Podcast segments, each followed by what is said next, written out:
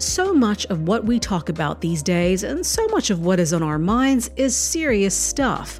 Even when it comes to hospitality, we tend to focus on wellness, sustainability, and comfort, which are all important, of course, but what about fun? Where does that fit into the conversation and design process? How do you create a fun experience? After all, fun isn't just limited to the kids. Hello, everyone. My name is Monita Rajpal. Welcome to The Drawing Board, a WATG podcast where we explore the ideas, issues, and trends that are being discussed within the design community today, as well as among clients and customers. Today, we are talking about fun how to design it, how to explore a site to see what opportunities there are to create it, what elements are needed for it, and how being great at all of this begins with that one characteristic we all have had since we were kids being curious. Joining me on this episode is Dan Hinch. Dan is Vice President and Senior Planner at WATG. His experience as a landscape architect spans the globe in the areas of boutique hospitality and leisure, golf and ski resorts, as well as educational, retail, residential, and large scale urban mixed use spaces. He is also the recipient of the Prix Villégiature Award for Best Hotel Swimming Pool in Europe for his work on the Regent Hotel residences in Montenegro. Dan, welcome. First of all, congratulations on yeah, um, you so your baby. The topic that we're focusing on today is how do you design fun? I guess that's going to be your life now, right? Going forward. Absolutely. And, you know, you have to live this stuff you know. And I think pre being a father, I, I had a pretty good understanding of what fun was. And now I know that like I need to protect the sort of fun of the future because there's a new generation who's going to go out and sort of explore the world, right? Yeah. That's a really, really good way of looking at it, actually. What was your idea of fun before and what is it now? I think coming from where WATG is in hospitality, I think the element of fun within the resort you know, we're, we're always looking for it. We're always looking at how we can bring it in for any generation. We're not just talking about kids' clubs here. We're talking about any guest who is coming.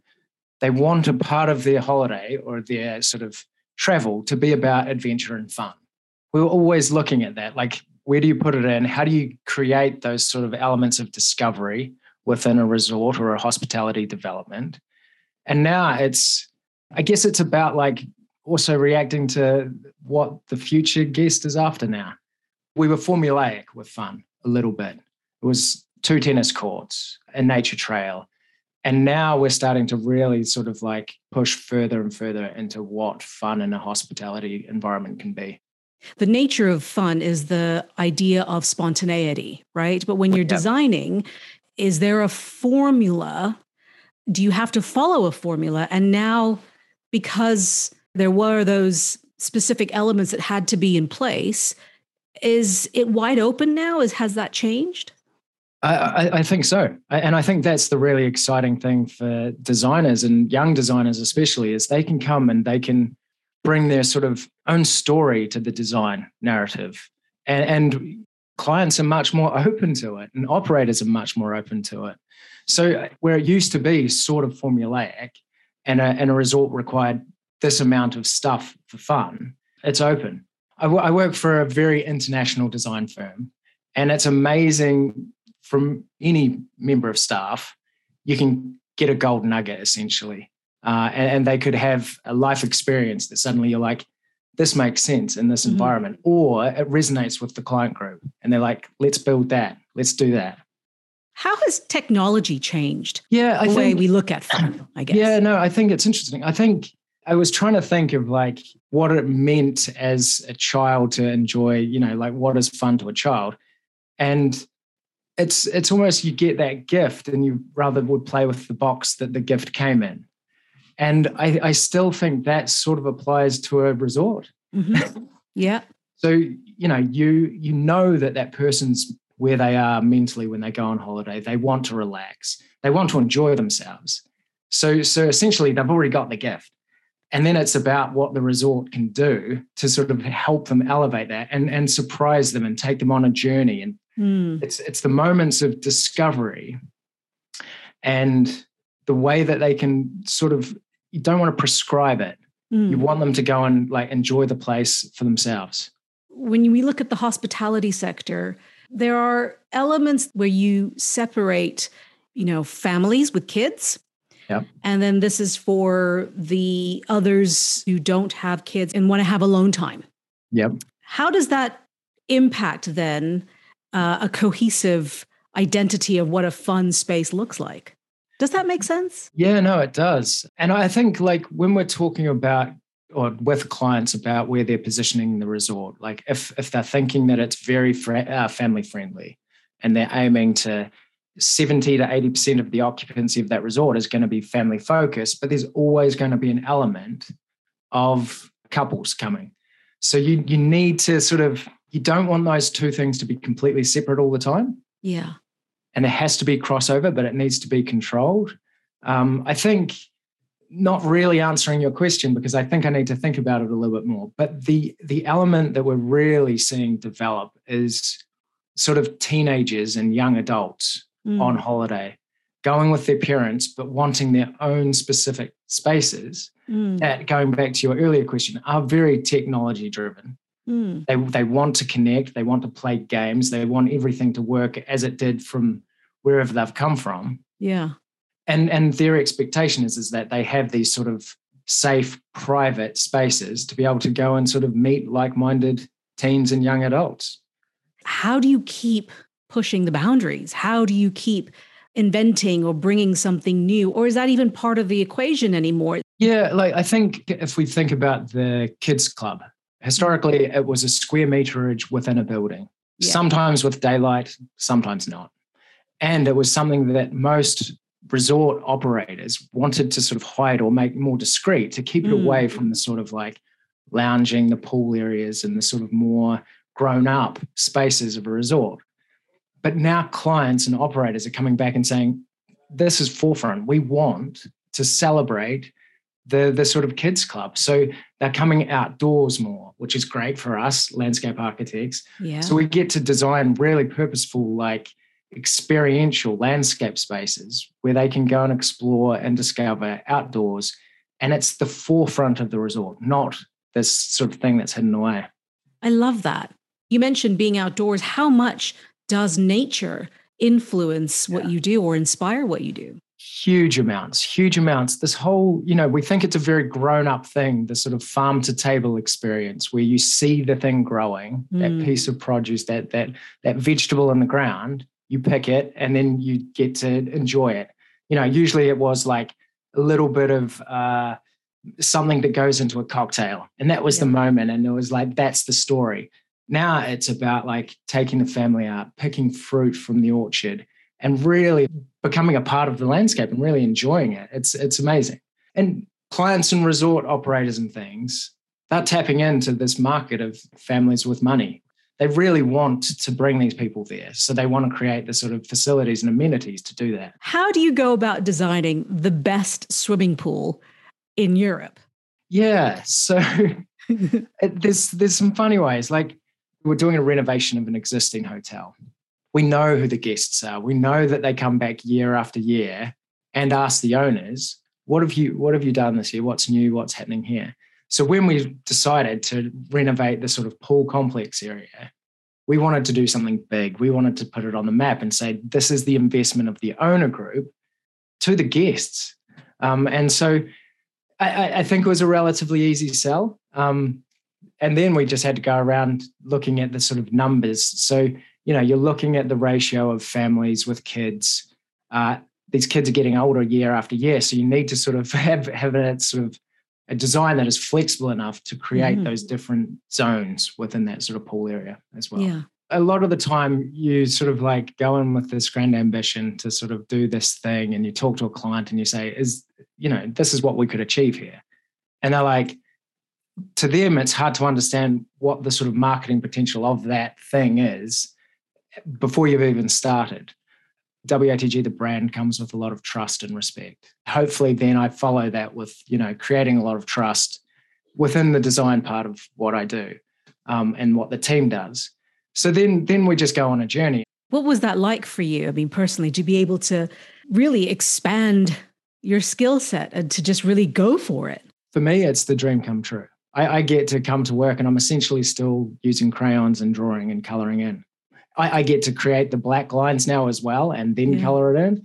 But you know, like we we we talk with clients, and you know, I work with a team of amazing sort of 3D visualizers, and you know, we use technology here like I've never seen anywhere else in any other firm and we create these worlds in 3D before we even go to construction. So mm. we get the client to buy into what we're trying to do before they've actually really spent any money in construction or anything mm. else. It's such an incredible thing, but it's also a very difficult thing to do well, isn't it? Designing fun, incorporating that into a luxury hotel or residential space is something that is extremely difficult to do in, yeah. or to do right. Yes, and to create sort of timeless fun. Yes. Without it becoming sort of cliche or pastiche. You know, we we want it to last at least 10 years. Yeah. If not longer. Um, and part of that is like us doing our job well enough mm. that you know even in five or ten years this still reminds people of why they come if they're new to the property it's exciting if if they're returning it's yeah. still exciting and that's a real challenge are the core elements emotional or physical, or are they both? Both. Whatever you're designing and whatever space you have, you want to maximize the potential. And you want to create a space that A allows people to be in. And this is where the sort of internal visualization happens. But you want people to be very comfortable in that space when they're on holiday. Mm. And so you have to slow everything down and you have to make the arrival to these areas mm. very, very considered. Whether you're going from a journey from the drop off and the arrival of the hotel down to the pool scene, you, you want to sort of choreograph every moment for them. And if they mm. decide to say one day they want to go off track and go and explore somewhere else, that has to be part of that choreography, if that makes sense. You know, it's mm-hmm. nothing is sort of done without thought which which then when you when you realize that everything is very considered it's amazing that it actually turns out to be quite fun. Mm. and sort of, so I, I, think because of the attention to detail and the thought behind it we get more long lasting design and and more enjoyment out of these spaces. Where do your ideas come from? Oh that's an extremely good question um, I think I think as a team, you know, we're we're 22 sort of landscape architects and sort of master planning or resort master planners. As a team, we sit down over a design and we charrette, design charrette. So in the first couple of weeks of a project, everyone throws out ideas. Uh, they bring images, we create image boards, we talk about the potential of this project based on its location. Mm-hmm. So you you know you assess the topography, the access, the scale and space, and then I, I yeah to be honest, every every design is different, and every design has someone else's idea into it. It's never just one person. So think where the nugget of the idea came from, and what actually got built. I, I couldn't put it down to one thing or one person. I think that's one of the things I love about what you do, your profession. Yeah. Is that is that ability to take an idea and expand on it and to bring it to life. It's, Absolutely. You know? Yeah. It's no, not easy to do, but you do it. Yeah. And I feel very privileged to be able to do it. Yeah. And and I, I feel privileged to be able to work with clients who some clients come and they sort of know what they're after and they know what they want, but they can't illustrate it. So then for us, it's about trying to unlock from them what their words and what their thoughts mean in reality. Yeah. That to me is really something quite special. And I get a lot of enjoyment and fun out of that piece. Yeah. So Just trying to get into their minds and yeah, yeah translate exactly. what it is they're trying to say. Yeah. And and you know, you you listen to someone. So listening is a big part of it. You listen to someone and then you try and illustrate out to them what you've heard. And sometimes you get it wrong. And that's not a personal thing. I don't I don't take anything personally. I just say, okay, I haven't quite understood or I haven't quite heard you. So, you know, and then that's, you know, we use a lot of reference images. You know, that some of these people are very well traveled, they've experienced a lot. And so we try and gather from their experience, from their life, what it is they want to create. What have been some of the more challenging projects that you've worked on and what have you learned from them? The majority of the projects that you find the most challenging are when you're not talking to either the end user, mm-hmm. the end operator, or the end client. And there's some projects that you get a lot of, and, and this is based on the scale or location of these projects. If you get a lot of sort of design or project management in between you and, and those, the sort of end user group, it gets harder to truly find the essence of the project. And you sort of respond to people that, you know, they're not as invested or they don't quite understand the vision of the project and things like that. That that's the the that's sort of the the struggle of those yeah. things, I guess. It always uh, boggles my mind how you come up with these ideas. Obviously, that's why you do what you do, and I do what I do. But you know, it's it just I, I I wouldn't. Where do you even begin? I think you you begin by encouraging your children, and this goes out to all parents out there, to let their children be creative and and whatever they come up with, sort of congratulate them because some of that stuff is magic. Yeah. And I, I was very fortunate. I had a, a mother that said, you know, what I was making as a child was really interesting. And I think I just held on to that belief that, you know, what I was thinking and creating as a child was interesting and managed to make a career out of it. that's amazing, though. I think that's where it starts, though, isn't it? There's a spark that is in you, and that spark was nurtured yeah. by those around you. Was it something that you always wanted to do? Always, always wanted to be creative. I, I grew mm. up on a farm in the South Island of New Zealand which is maybe not the most creative place, you know. Are you kidding? Nature is probably the most creative uh, inspiration out there or influence out there. Yeah, but the day to day grind of the farm was sort of yeah, like, that's true. but but I, I learned a lot, and and you know I got to explore and see you know the realities of a lot of life as well from an early age. Yeah. Um, and it's it's really interesting being able to now mentor junior people coming in into the team and things I, I, can see their sparks of creativity and it's like mm. okay let's let's open that up. Let's discuss that. Let's find out what really is your passion. Yeah. And then let's design around it and get them to present it to clients and and you can see them growing. So for me that's not only do i love the design part i now love the sort of like talent and the growth of the team. That also is so important too as as a professional because that's how we also grow isn't it by helping others expand their uh, way of thinking and, and how they see what they do and how they see the world. We talked a lot about the elements that are needed to create the right and the perfect kind of space that would be felt enjoyable and, yes, fun. What are some of the no nos? That's a very good question. I don't. I actually don't know if there are any. Like, mm. I don't hmm. think there's a specific thing not to try or challenge. I think obviously just making sure that people feel safe. Yeah. Making sure that I, I, had the very, very good fortune, and I'm thinking of a project in specific in Istanbul, in the mm. city. Mm. We got to do the landscape within a very like serious, mature high-rise development. So the ground floor was ours inside this internal sort of donut of high-rise buildings. And in the end, we made a, a playground and it's an adventure playground with like it is going to be the most amazing once complete it's under construction at the moment.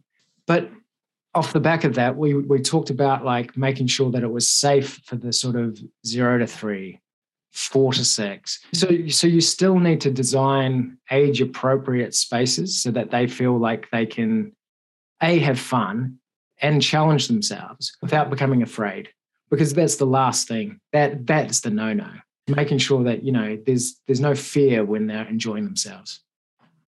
I've often heard that design is kind of like telling a story and any project that you embark on is storytelling in a sense. And when the end user is finally able to experience it they understand that story. Where does fun play in that story I think the way that we approach it is both, yes, the narrative and the story of what we're trying to create is so important. That's the thing that we hang our hat on at the end of the day. Mm. And if the client buys into that story, it's so much easier to get everything across the line because we're all singing off the same page. I think the way that we go around sort of uh, making sure that we have that fun or that enjoyment sort of built into everything. As we look at um, a sort of 24 hour calendar for the resort or daily calendar for the resort, and we look at how the guests will use those spaces. And so that at any time during the day, they should be able to go and find a place or a thing that really unlocks that fun. And it should change. We have the very good fortune of working with some amazing lighting designers, for example, who transform day to night and create fun in spaces that were once not so fun. so, so you can use every part of the landscape in a resort to make sure that you can sort of create the opportunities for that enjoyment. I wonder, you know, I was told many, many years ago when I was starting out in in broadcasting and, and television. I was told many years ago that I would be ruined for television because I'm going to know how the insides work, right? Right. Is it the same for you as a person who goes, say, you know, if you're going on holiday with your family to a space that wasn't designed by you, would you be there picking out things or would you be going and you know what kind of a hotel guest are you yes and the, the, no and and I try not to, but you can't help yourself. That's the, the innate designer is just like wondering why some decisions were made. Always. Yeah. yeah. My partner, I, I try and not let her cotton on too much that I'm spending most of my time. what, what, usually wondering if I should just offer my services, right? I just come and like help these guys or do sketches on napkins, right? and then you turn into that guy and you do not want to do that. Um, no, I, I think, you know, I think we're fortunate enough like to have had a lot of experience. You can, I, I've designed some things that haven't worked as well as they should have. And I think you've got to give people a little bit of grace and, and you know enjoy it for what it is. I do always look I think, for the opportunity. And I think where I come from, like that opportunity where they've used maybe the negative aspect of the site, maybe there was something that they didn't like about it. And, and can you elevate that to become the sort of most unique or precious moment of that site? Yeah. Yeah. No, I'm a shocker on holiday, to be fair. um, um, well, okay. On on the flip side, then, have there been places that you've gone and said, "Wow, this is great"? Yeah. I, and I wish I did that. Yes. Yeah. I, I, had the amazing opportunity to travel with my like extended family to South America a few mm. years ago. And we went and did the Inca Trail. And, you know, I so seeing the the sort of ruined temples and things, the remains, and you're like, that to me is like some sort of permanence in design. Yeah. Because it's still there and it's still beautiful and you can still see how much they sort of would have enjoyed like living in that sort of these terraces and these amazing sort of landscapes. I know that, you know, like times were probably much harder, but I think as kids, you'd sort of grow up there going, this is pretty amazing as well. Yeah. I think that's so important, isn't it? It's something that we can often forget because there's a sense of fun as frivolous or yeah. can be seen as frivolous. But if you can find or design something that continues to grow and elicit excitement and joy for generations. I mean, that's a feat, isn't it? Yeah. So I worked on an amazing project down in Mauritius. It's called the Ferney Estate. And historically, WATG had designed two 18 hole golf courses into what was sugar plantation land. Okay. And I don't know if you know this about Mauritius, but it has the ebony tree, which is endemic to Mauritius, which is the black sort of hardwood that they made yeah. piano keys out of.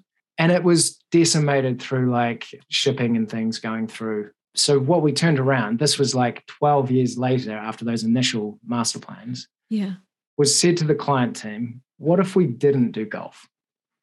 What if we did a native restoration project and we replanted kibini trees? And that when you purchased a house or came and stayed at the resort, you bought into that.